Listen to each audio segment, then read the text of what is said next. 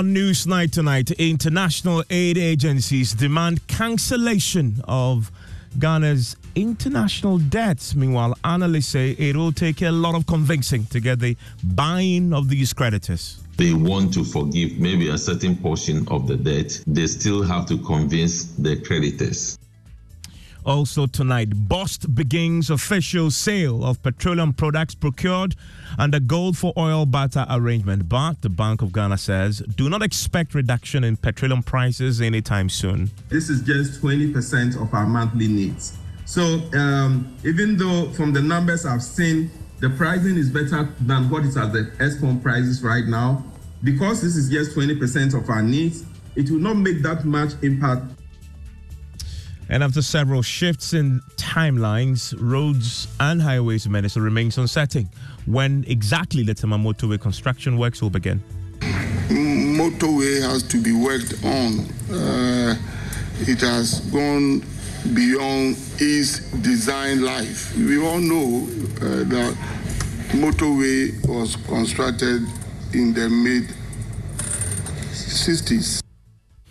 And we tell you why the Ghana Police Service still cannot find one of its own officers responsible for the missing 100 and 190,000 CFA, making prosecution impossible.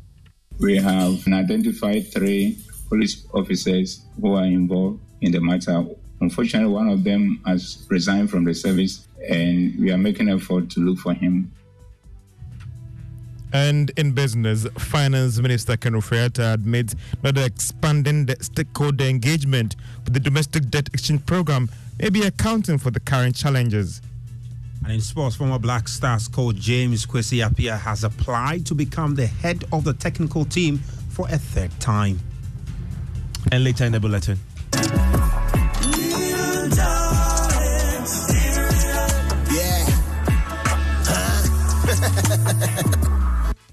Anticipating the feature of Sarkodie on the reggae icon Bob Marley's Stir It Up track to be released on Friday, January 20, all here on Newsnight.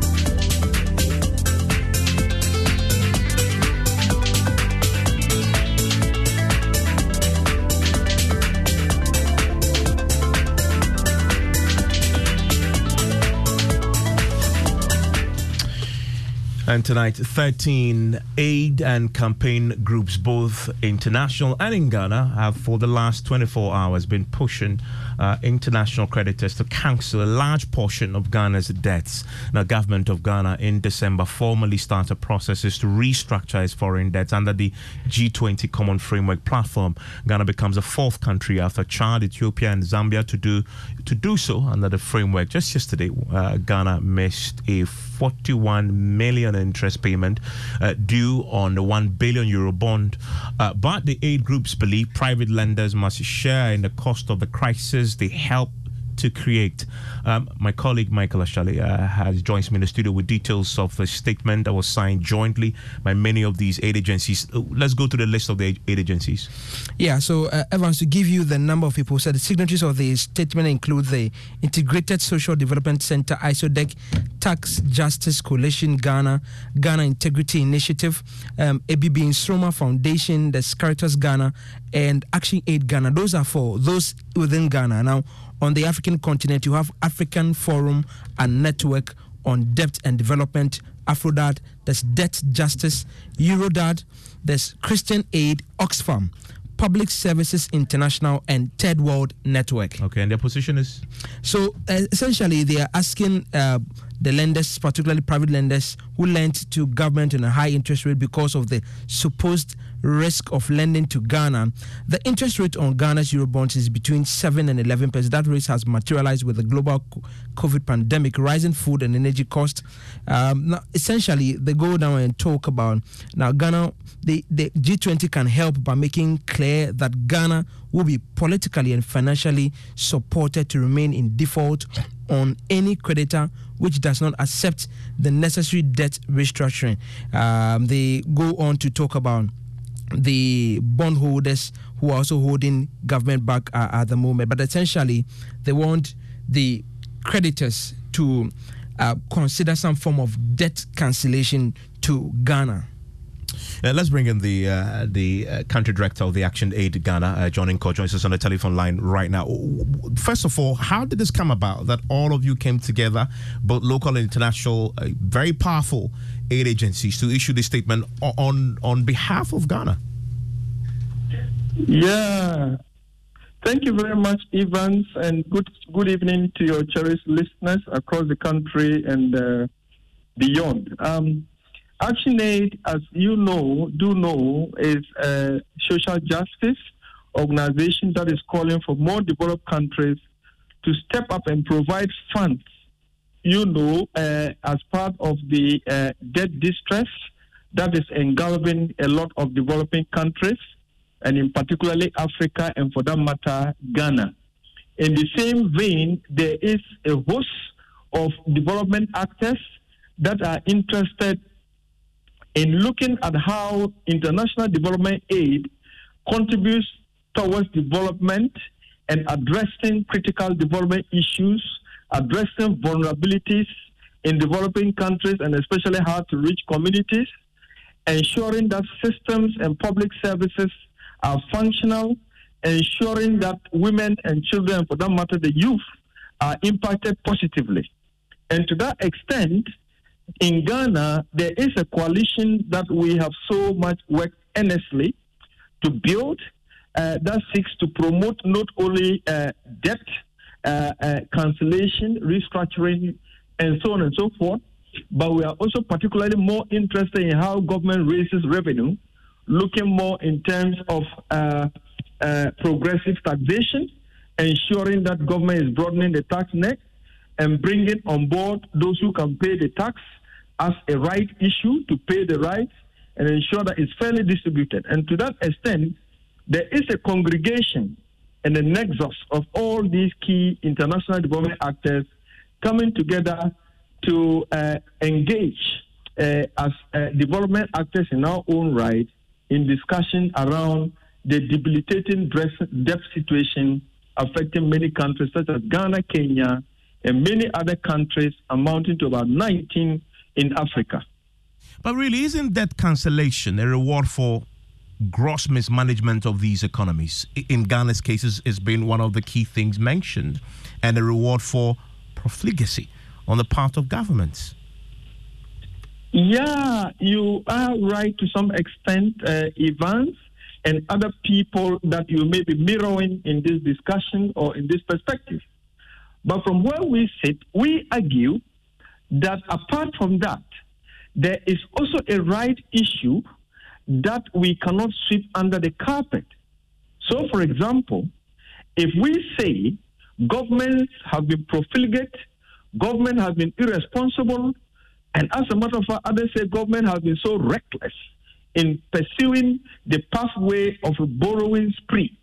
But then the other dimension of the equation or the configuration is the fact that the rural resource poor woman in Tolon, the rural resource poor woman in the village called Yarigungu uh, uh, in the Upper East, Zosi in Upper East, uh, Pelingo, in, and so on and so forth, do not care uh, uh, uh, much or are not even well informed about what is happening up there, whether it's somebody's recklessness and so on and so forth.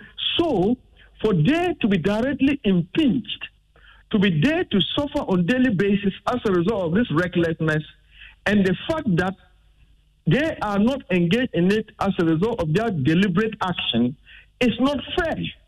Secondly, it is also a mark of responsibility and a right that in the in the disbursement of loans, whether it's in domestic loans, international credit, uh, equity, and so on and so forth, we understand from, you know, the fiscal policy analysis that risk is a critical factor in the equation. Why do they factor in the risk in the equation and for which reason the interest rates go high? Whether it's a bond or whatever source of revenue mobilization we are talking about. In the case of this context, when we are talking about the external private lenders, we argue that they have benefited consequentially from the uh, calculation of risk, which has given them a lot more profit And therefore, it's only fair that if Ghana is currently finding itself in an economic distress, and for that matter, creating losses, the external lenders must share in the burden. It is a mark of burden sharing, and for them to contribute towards ensuring that the government of Ghana comes out of this uh, uh, uh, distressing situation onto the path of sustainability, and then we can start recreating resources and even for the lenders to continue to participate in that. So it's a win win situation mm. in this regard. And, and I know many of these international aid agencies are, are pretty powerful. Beyond the global statement, which has really gone viral, picked up by all international wires, Reuters, Bloomberg, etc., are you hoping to back that up with direct engagement with some of these creditor groups to, to draw the attention directly to this score?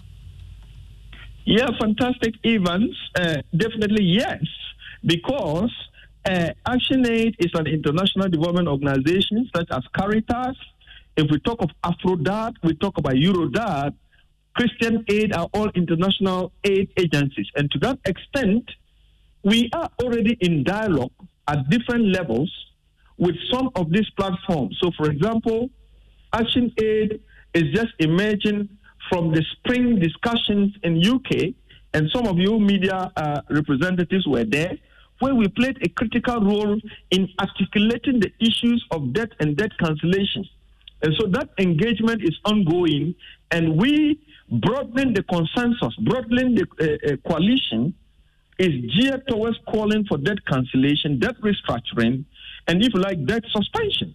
Mind you that we are not only talking about debt cancellation, but we are saying a significant proportion of debt owed to de- developing countries that are in des- distress also need consideration for cancellation. So, for example, if you take the loan repayments that government pay to uh, uh, its, its uh, creditors, 64% of the, the repayment portfolio goes to external private credit lenders. That is a significant proportion.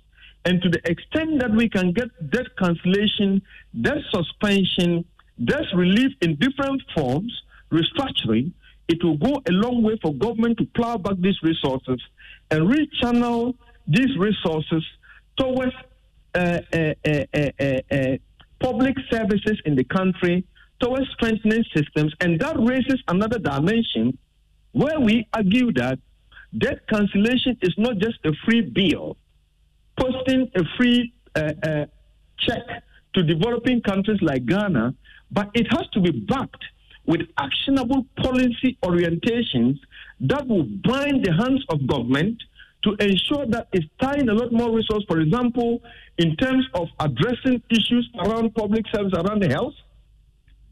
Statistics does also show that Ghana government loan repayment, for example, uh, in the area of the health sector budget amounts to about three times what government would have spent in the health sector, three times what government would have spent in the education sector. And you do know that investing in areas such as education and then health, water and sanitation, the agriculture sector is more productive. So I get your point. So when once you get that debt cancellation, channel these uh, resources, the spare resources, into some of these areas. Thank you very much, John Nkaw, uh, for your time here on Newsnight. He's a country director for Action Aid, one of the uh, international aid agencies uh, pushing our creditors uh, to cancel our debt. Let's bring in uh, Professor Peter Quartey. he heads the uh, ISSER uh, at the University of Ghana, the Institute of Statistical, Social, and Economic Research. Uh, Prof, what do you make of the position of these international aid agencies? I think it's a right call. First of all, let me greet your discerning listeners. I think it's a right call to make at this time. If you cast your mind back, you realize the HIPC initiative, when it started, that is how uh, it also started. Similar calls from Uh, aid agencies, NGOs, even musicians, and, and so on and so forth. So I think it's the right call because if we don't do that, the innocent poor people would suffer.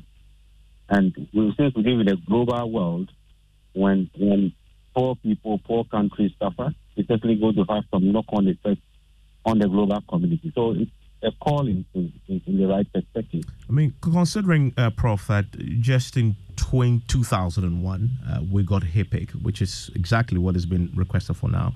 Um, a decade down the line, we are back to that same point again. I asked earlier, and I'll ask you too. This call isn't this why um, African governments, including ours, will, will continue to mismanage, uh, spend resources, you know, in areas that aren't productive, because they know at one point when it gets bad because of the numerous number of people who are vulnerable, then they get, you know, a listening ear. Oh, council debt. Should we? Is this re- not rewarding mismanagement? Yeah, the mismanagement is certainly one of the problems we face in Africa. Uh, one cannot rule that out. But in the current circumstance, you will agree with me that nobody expected COVID.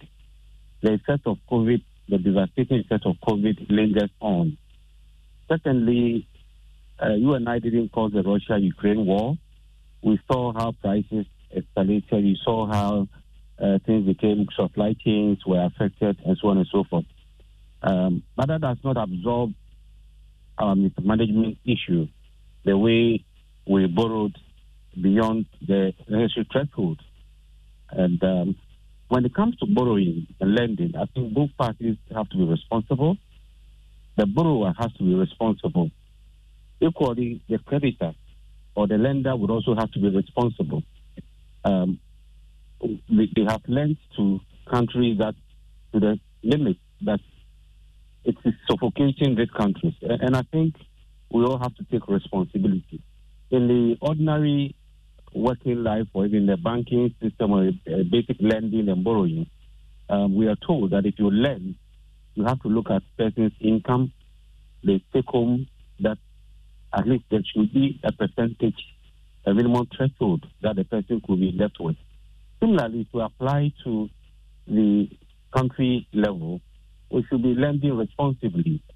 These countries or these creditors were lending to African countries at extremely high rate, 7 to 11 percent, and that certainly is not sustainable. But they took advantage of our insatiable demand for uh, loans, and they were pushing such loans. So we are in this together, and, and, I believe they ought to listen.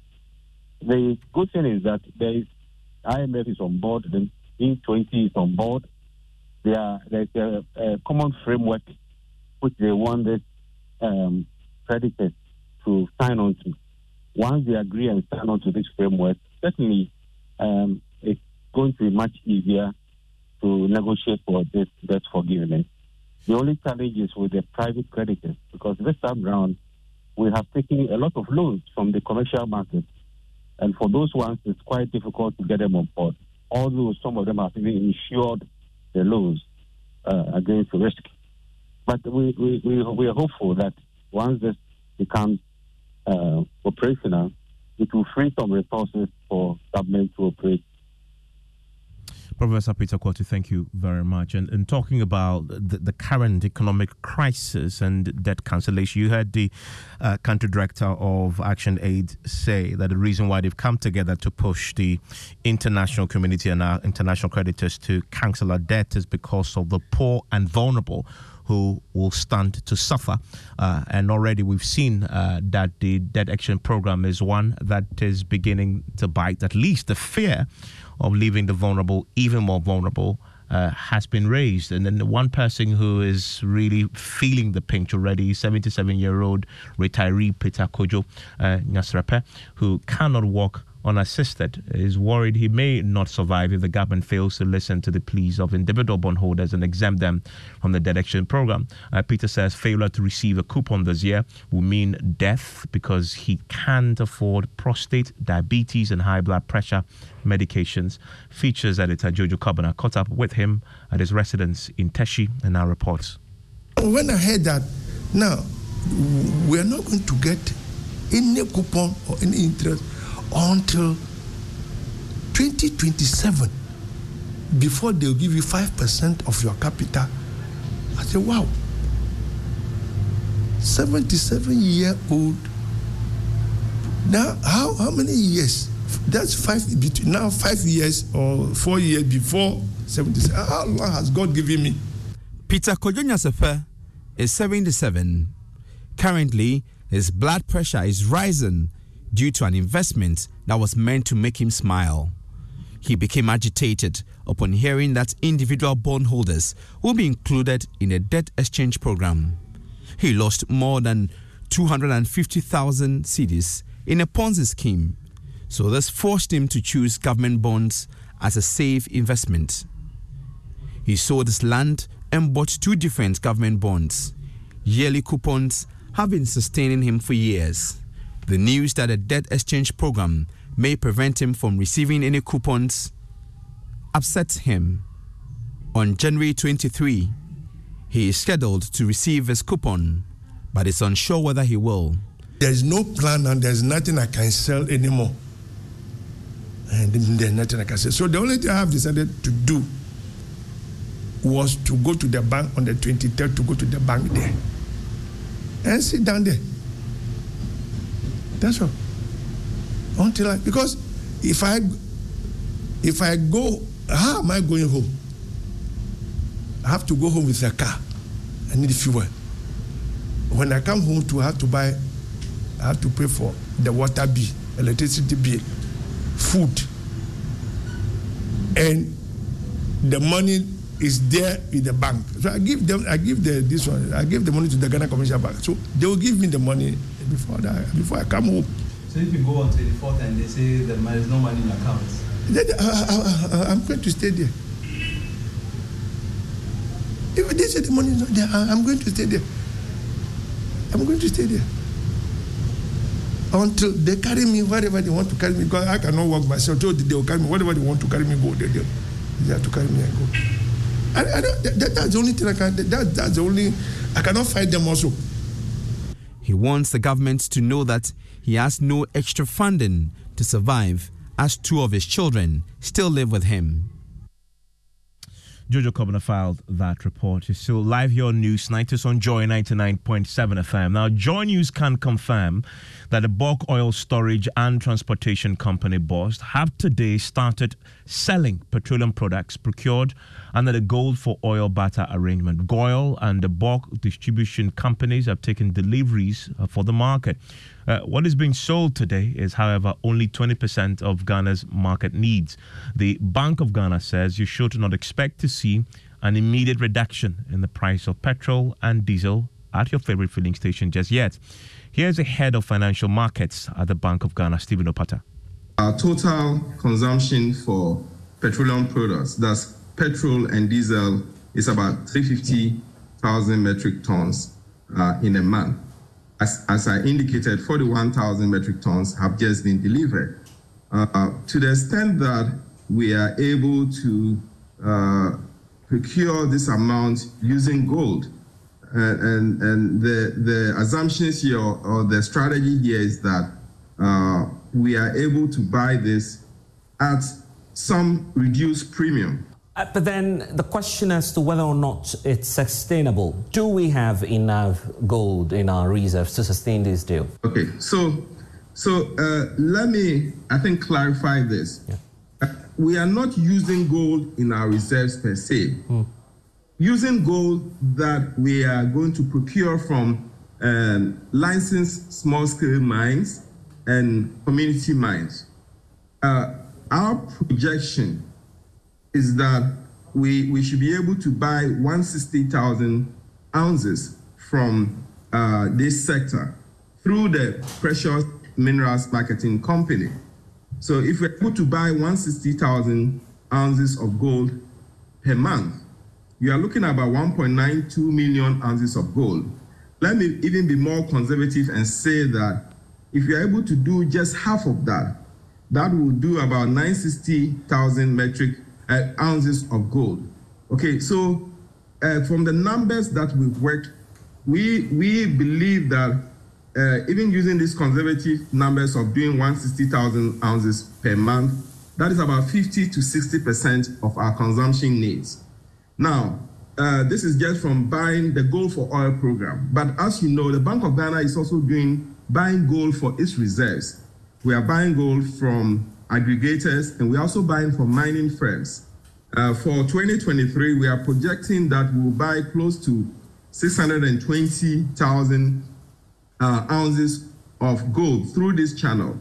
So um, one can argue that we can use, let's say, about 30%, uh, sorry, 30,000 ounces to supplement what PMMC will be buying to sustain the program or to get the program going as required.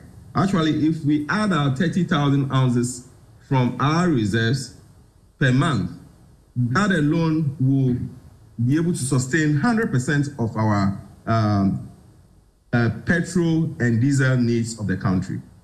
How long will you go on with this? Well, it's it's it's, it's a new program. Obviously, with a new program, you will you will see how it's going. You will evaluate it, measure your successes and where you have challenges. If it's a program that is going well and it's making sense economically, uh, I think we should be able to uh, to continue this for a while. When do you project that we'll see the impact, the direct impact of what you're doing now? Thank you, thank you. As you know, I think the the the, the, the product was was cleared from the port just today. I know that Bost has started selling.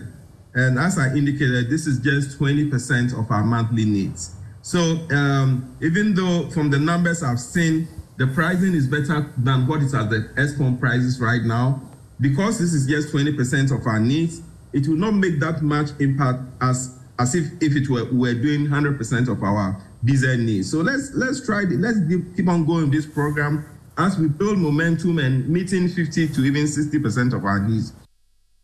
Uh, and that there is the head of financial markets at the Bank of Ghana, uh, Mr. Stephen Opata. Uh, let's speak now to the bulk oil distributing companies, the CEO of the chamber, uh, Dr. Patrick Kwaku, for joins us on the telephone line right now. Doc, thank you for your time here on Newsnight. Thank you, Evans, and good evening to your listeners. So the BOG says that Bost has begun selling. Are your members queuing to buy it? Certainly, at least we are guaranteed that the element of FX risks that normally our members are exposed to is at least minimized, and we are paying in cedis. So today, uh, you you can confirm that some of your members have already taken delivery.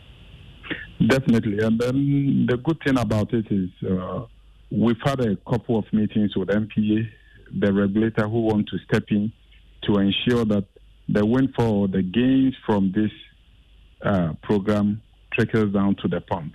So within that, uh, uh, within the process, you are supposed to anybody who sign up to such a transaction, there are certain ethical uh, trading requirements that will be expected of us, and which most of our members who have been uh, fortunate to have been have the privilege to engage in will be more than willing to sign up to. Um, now that you've started buying, how much are you saving, say, per metric ton?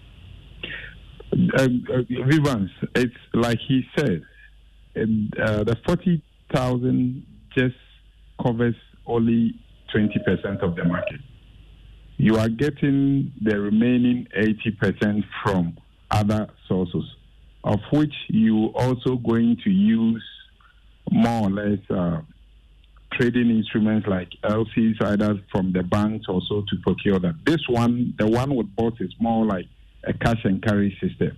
So those who have got the cash can pay upfront. So when you make any gains, it's because of the cash and carry system. But the delta of the 80% that you are procuring from elsewhere that you faces the forex risk and then also other uh, operational charges that may be linked with that cannot necessarily uh, guarantee the saving. But what we intend doing is we want to have a weighted average cost from all the various pools that you are sourcing the product from.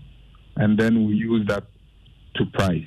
And I know the regulator is keeping an eagle eye on that to ensure that nobody uh, games the market or make uh, unnecessary or abnormal profit from that. Uh, so I hear what you're saying, but because we're now actually now started buying from Bost, and the remember the the the whole idea of this is to make it cheaper than what you normally get from the open market. Uh, so I, I, just wanted to get a sense. Now, if you isolate what you're getting, the 80% you're getting from the open market, and you isolate the 20%, are you seeing any significant savings just if you, you know, uh, hedge off the 20%? Are you seeing any significant savings there? That uh, definitely, you make uh, some form of savings, but it depends on it. Uh, it will depends on the other variables that I've indicated. So, at what point would you say then that this can then trickle down to the pumps? Is it when you have all 100% uh, you know market supply available? Uh, the good thing about this is that in the coming weeks, we seek to ensure that it will not only be coming through, let's say, Bost. The other uh, international suppliers are also willing to accept the good either through our members.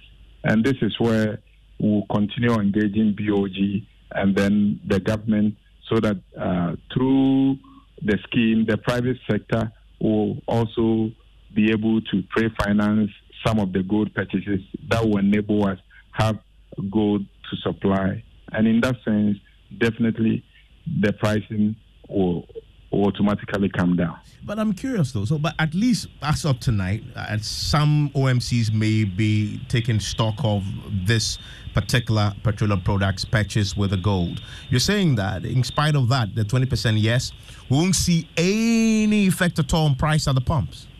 Uh, Evans, I'm not saying uh, zero effect. I'm not saying zero effect. I say that we may see some significant change, uh, some changes, but it may not necessarily be significant. Okay. And will this be immediate, I say tomorrow?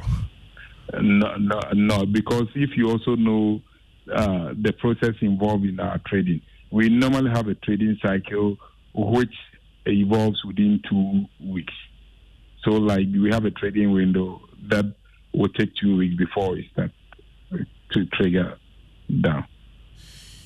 Thank you very much, uh, Patrick. I'm grateful that you joined us with your thoughts uh, there. And he is the CEO of the bulk oil distributing companies, the Chamber, Dr. Patrick Kweku Ofori. So, um, finally, uh, the uh, Gold for Oil petroleum products will be hitting the markets pretty soon. But as you've just heard both from the Bank of Ghana and the BDCs, don't expect it to translate into reduced prices just yet in this significant way. Still ahead, prominent member of the National Cathedral Board of Trustees, Joyce Aryee, maintains a loyalty to the board and fiercely defends her membership uh, following resignation by two key members over infractions and disagreements over key decisions. So you're firing as trustees, no? Saa tumi no nea de maa yɛn. Monhwɛ na yɛnsi. Abayan ankasa mebɛfa sika ahyɛ mo nsam. Ɔsɛ me deɛ mɛyɛ bi. Nea aka no mo monhwɛ ne yɛnsi. Ɛno nti no cathedral no ɛbɛkae abom You want to stay with us uh, for details of that and more after business. Hello, George. Hi, Evans. And uh, coming up in business, Finance Minister Ken Ofori-Atta admits not expanding the stakeholder engagement for the domestic debt exchange program may be accounting for the current challenges with the initiative and Bank of Ghana shows measures to stabilize Ghana cedi for first quarter before country secures the IMF support from April this year. The business news on Newsnight is brought to you by MTN Business. Welcome to the new world of business. Alliance Life and Ghana Pay.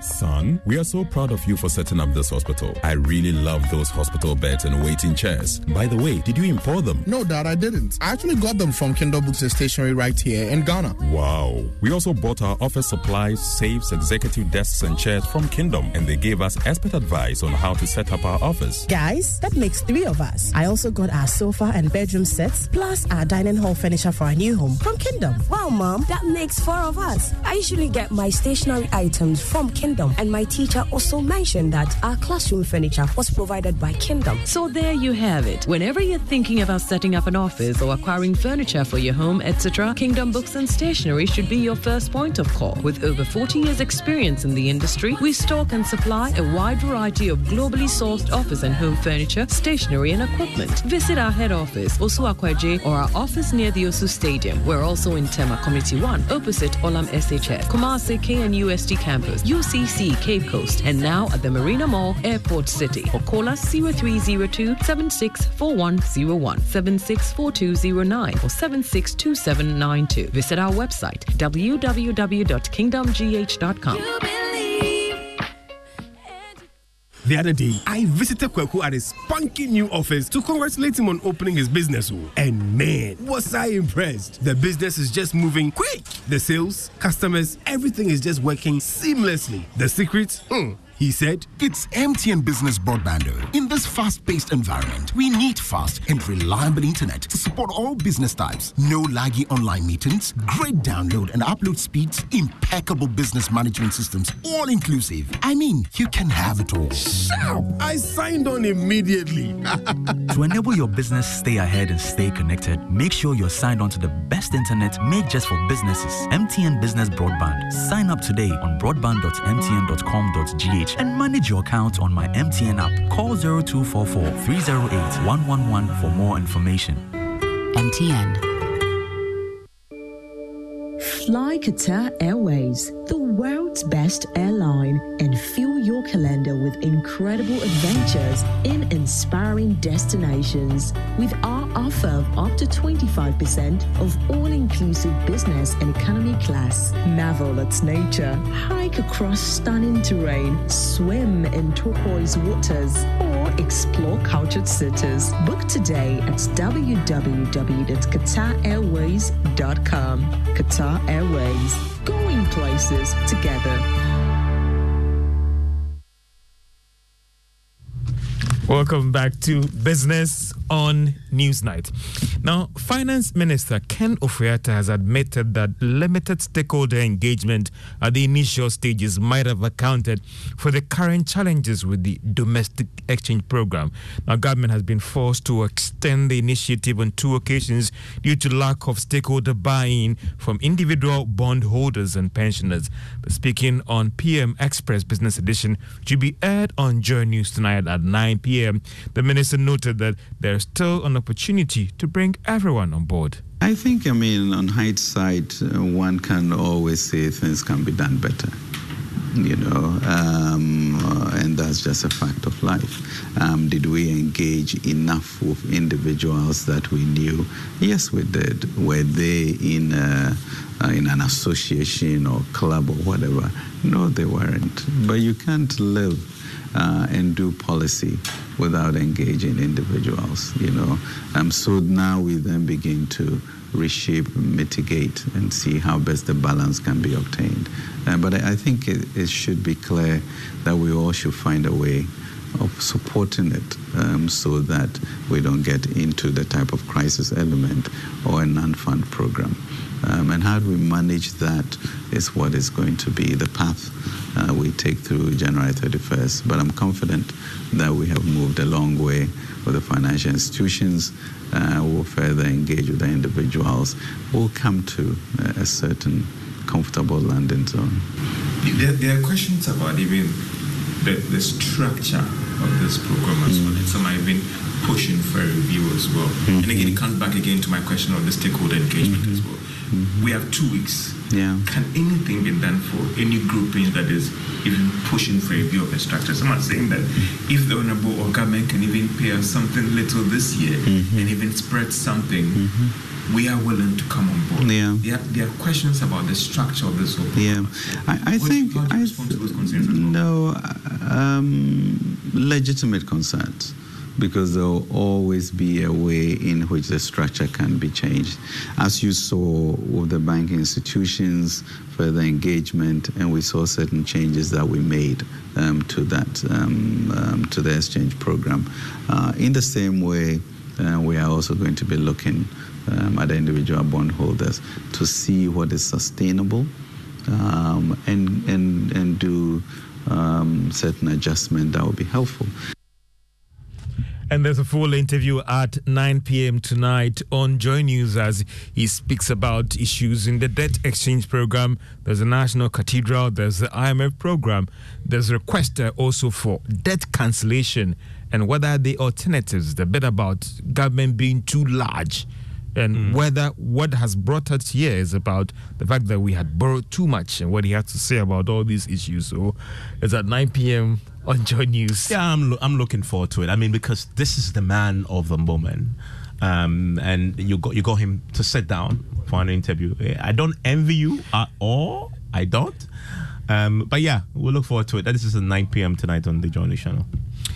Or to other stories, the Bank of Ghana has given the firm assurance that it is instituting measures that would help stabilize the Ghana cedi in the first quarter of this year before we secure an IMF support the Ghana Cedi has already come under some pressure in the first two weeks of this year. Now, this is in line with the first quarter pressure on the local currency every year. Now, there are fears that things could get out of hand if the IMF deal delays.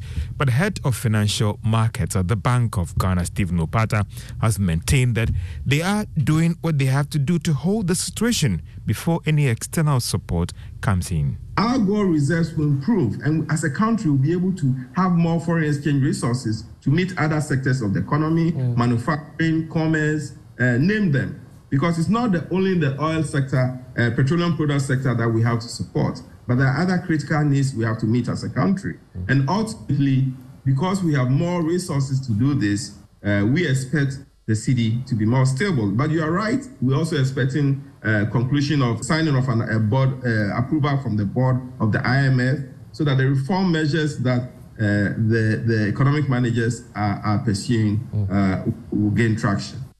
Stephen Opata is the head of financial markets at the Bank of Ghana. The African Development Bank is forecasting a reduction in inflation rate in Ghana and the other countries in the region. This was captured in its macroeconomic performance and outlook report released today. Professor Kevin Urama is the acting chief economist at the bank. Consumer price inflation on the continent, as the president already shared with us, we're seeing a positive direction as well. While inflation rose by 0.9 percentage points uh, in 2022, reaching 13.8% in that year, uh, from 12.9% uh, in 2021, uh, we're seeing that it's going to go down, even though last year was the highest record in terms of the inflationary pressures that the continent faced. By regions, we saw in East Africa a 25.1 percentage uh, percent in inflation, West Africa 16.8 percent, Southern Africa at 13.2 percent. So these uh, uh, regions where the inflationary pressures, the average inflationary pressures, went into double digits. And that is uh, Professor Kevin Urama. He is the acting chief economist at the African Development Bank at the launch of the uh, macroeconomic performance and outlook report put together by the African Development Bank, forecasting a reduction in inflation in the region. I mean, in Ghana, here, look at the producer price index also going down. And the Ghana Statistical Service had earlier indicated that the rate of growth would actually be coming down in the coming months. Now, the Ghana Revenue Authority is optimistic of hitting this year's tax collections target set out by government. Now, this is coming after collections for the authority that is for last year mobilized little over 75 billion Ghana cedis. The Ghana Revenue Authority believes it will continue to move ahead with measures that helped it meet last year's target. Government is targeting almost 100 billion Ghana cedis in tax revenue for this year. And Ivan said that's all uh, for business on News Night. Thank you very much, George. We look forward to that uh, interview uh, with the finance minister at 9 p.m. on the Journey channel. It's going to be live also on myjoyonline.com, on our Facebook page, the Joy News page, also live on our YouTube pages as well. And a few of your messages coming through on our WhatsApp console. Uh, this one uh, says on the subject of the inclusion of individual bonds bondholders, it says that this NPP government must immediately suspend this individual bond uh, debt exchange program in the country center uh, centers. That one, and uh, this one from Daniel in East Legon says appealing to our international debtors uh, to counsel creditors to cancel our debt is good call, but we must be ready to bear the ramifications of such actions in the future. Uh, he notes. And a final one from Francis says the whole world went through COVID 19 crisis and it affected the Western world more than Ghana. So, how does the world bail Ghana out and leave the numerous three uh, world, uh, numerous uh, people in the world in this situation are not self inflicted like ours. We need to find all the cost cutting in government expenditure, largesse, and stop dreaming, he says. Well, the Tema motorway has been described as a death trap by many users, but it appears users will have to endure the danger a bit longer because the Roads and Highways Minister is unsure when the reconstruction project on a 19 kilometer stretch will finally commence. Several timelines have been given in the past for the construction of the road, which was originally which was originally supposed to have a 50 year lifespan. Roads Minister Christian Amoako-Attah has been responding to questions from members of the Public Accounts Committee motorway has to be worked on. Uh, it has gone beyond its design life. We all know uh, that motorway was constructed in the mid 60s, you know, and it was uh, supposed to have, you know, uh, a, a, design life of 50 years. You know, it has gone beyond that. So there are plans to reconstruct the entire motorway, the 19.5 kilometer motorway. And as much as government plans to you know, reconstruct that road, you know, there are a few challenges. And I believe you know, very soon we shall uh, go over those challenges and you know, start work. But I wouldn't put any, you know, specific date on it. But we have gone very, very far, and it may not be long uh, uh, at all from now that work on motorway will start. And it comes under the project name of uh, uh reconstruction of the motorway. But let me use this opportunity to say that that project is not limited to the Accra Tema stretch of the motorway. It's just a project name and it goes up to Tetteh Quarshie to the Apenkwa Bridge and end, ends at the Neoplan uh, uh, uh, traffic light there. And it's a major, major work because the motorway itself between Accra and Tema is going to have as many as four interchanges at various uh, sessions, and and it will go. Some of the lanes will, will go up to ten, uh, five on the on the other side, and it will lead. The same project will lead to the remodeling of the Tetteh Quarshie interchange, you know, to deal with the current traffic situation being experienced you know, uh, uh, at the mall area. There will be another interchange at the Fiesta Royal Hotel there, you know, uh, that traffic light to deal with the traffic situation there. And the Apenkwa Bridge is also going to be remodeled under the same program. You know, so it's a major thing. And I want to and that's uh, the Roads and Highways Minister there before the Public Accounts Committee. Let's stay with the Public Accounts Committee because there was an interesting revelation today before the committee when the uh, Inspector General of Police, George Akuffo Dampare, disclosed that one of the officers at the center of a missing 190,000 CFA uh, uh, cannot be found. According to the 2020 Auditor General's report, the Tarkwa Division of the Criminal Investigations Department did not account for some $81,000 and 40,000 uh, francs that uh, have been received, retrieved rather, from suspects as exhibits. Clarifying the matter uh, before the PAC this afternoon, the IGP revealed that the uh, currencies were fake.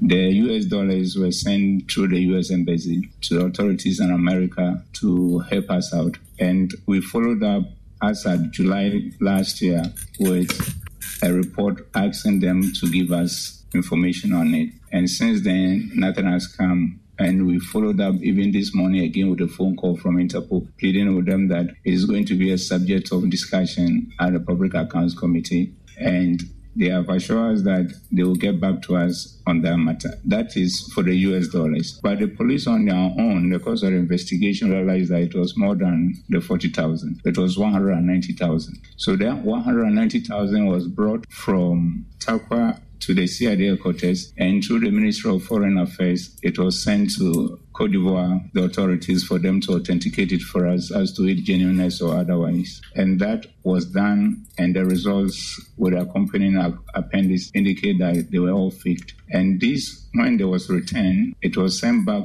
to the team at Tarkwa from the CID headquarters. Honorable Chair, uh, there has been confusion as to who actually received it and whereabouts of the money. And when it came to our attention, we have looked at the matter and identified three police officers who are involved in the matter. Unfortunately, one of them has resigned from the service, and we are making effort to look for him and for him to be held accountable. The other two, oh, one of them is within the Western region, Tarkwa Enclave, and the other one in the Ahafo region. All have been interdicted and the matter has been referred to the Police Professional Standard Bureau to conduct investigation and for us to know the whereabouts of the fake 190,000 CFA franc and anybody found culpable there was in accordance with law. And that's the IGP there. Let's do sports now. And Mibao is joining us with the latest.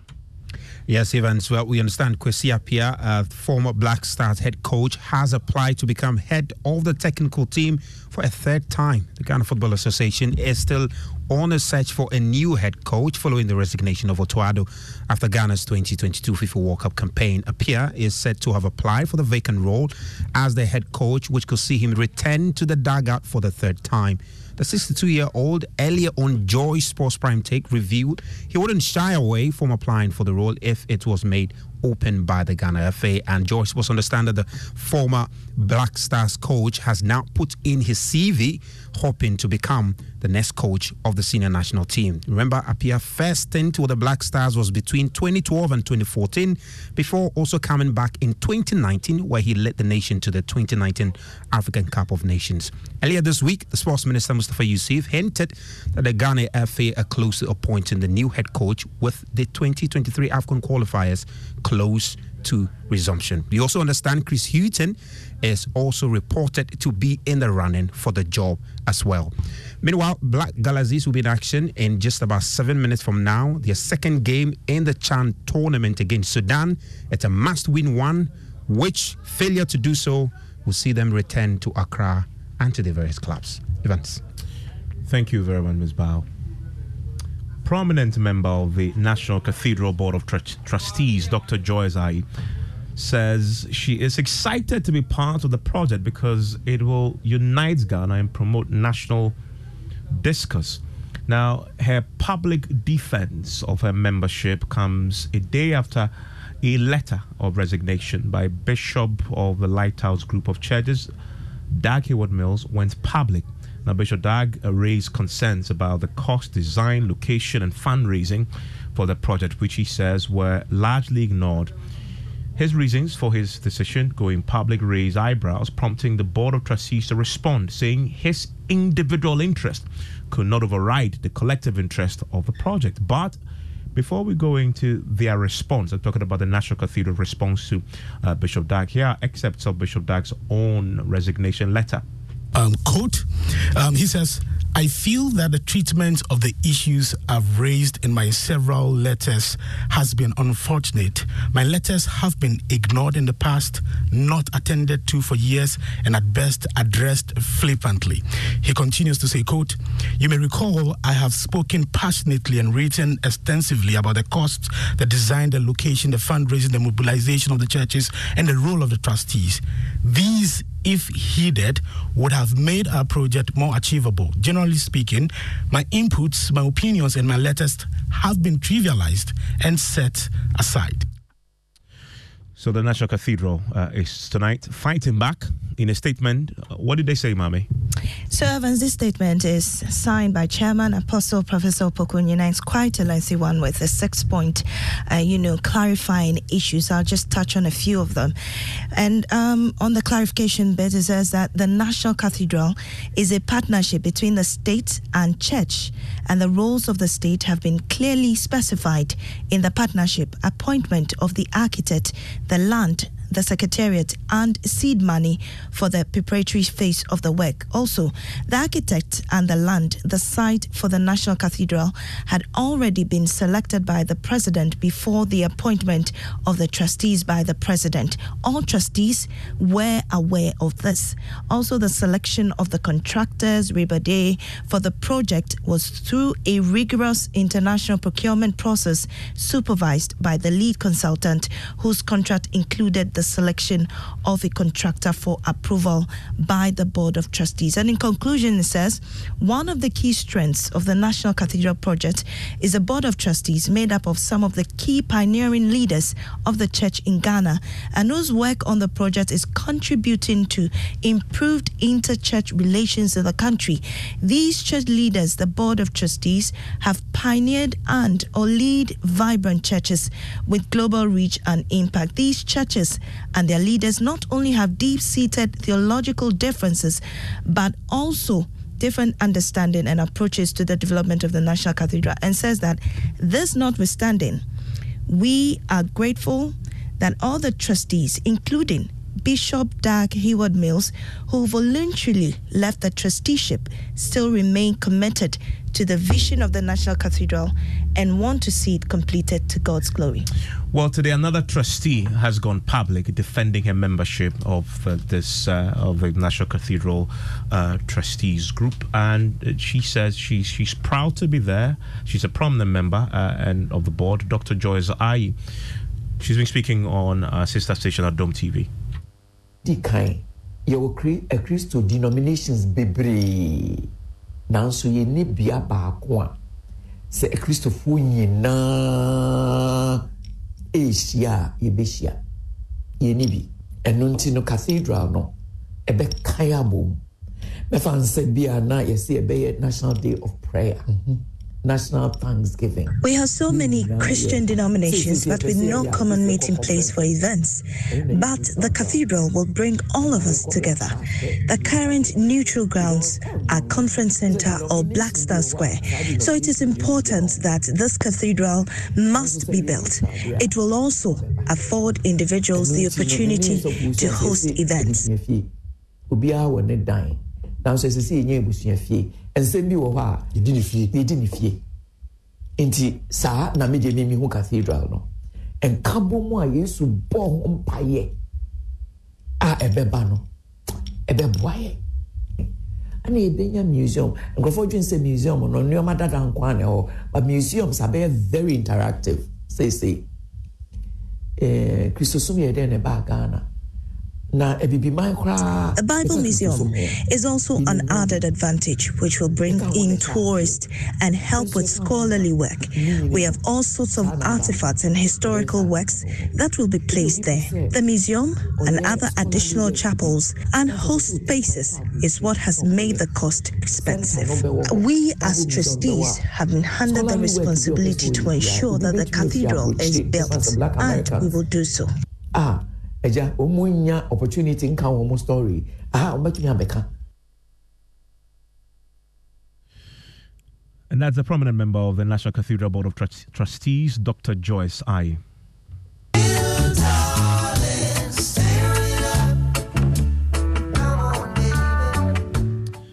Well, that's the distinctive voice of legendary reggae musician Bob Marley and the Wailers. And that track is Stir It Up Record. Now, the estate of Bob Marley has announced a new version of the song that will feature arguably Ghana's finest rapper, Sarkodie.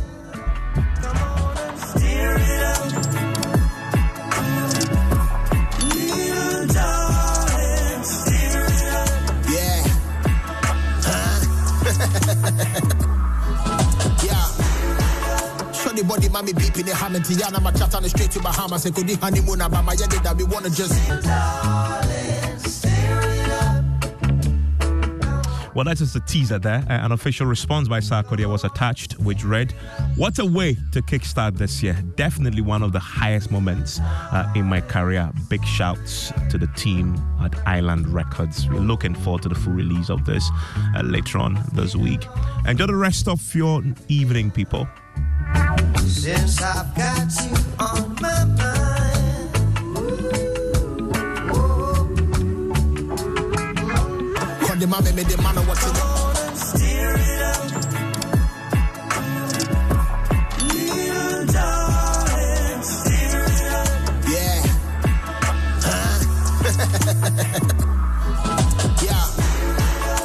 body, mommy beeping the ham and Tiana, my chat on the straight to Bahamas. I could be honeymoon, but my yard that we wanna just.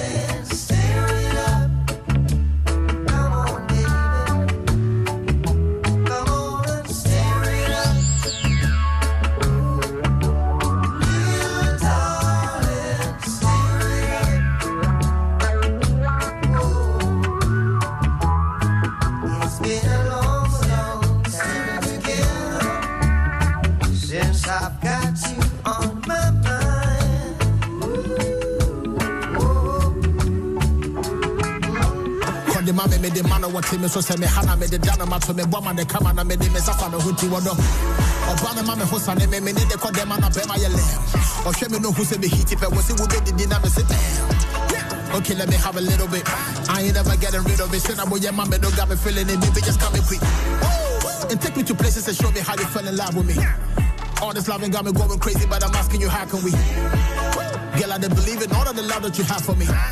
Brandon, you're Yeah.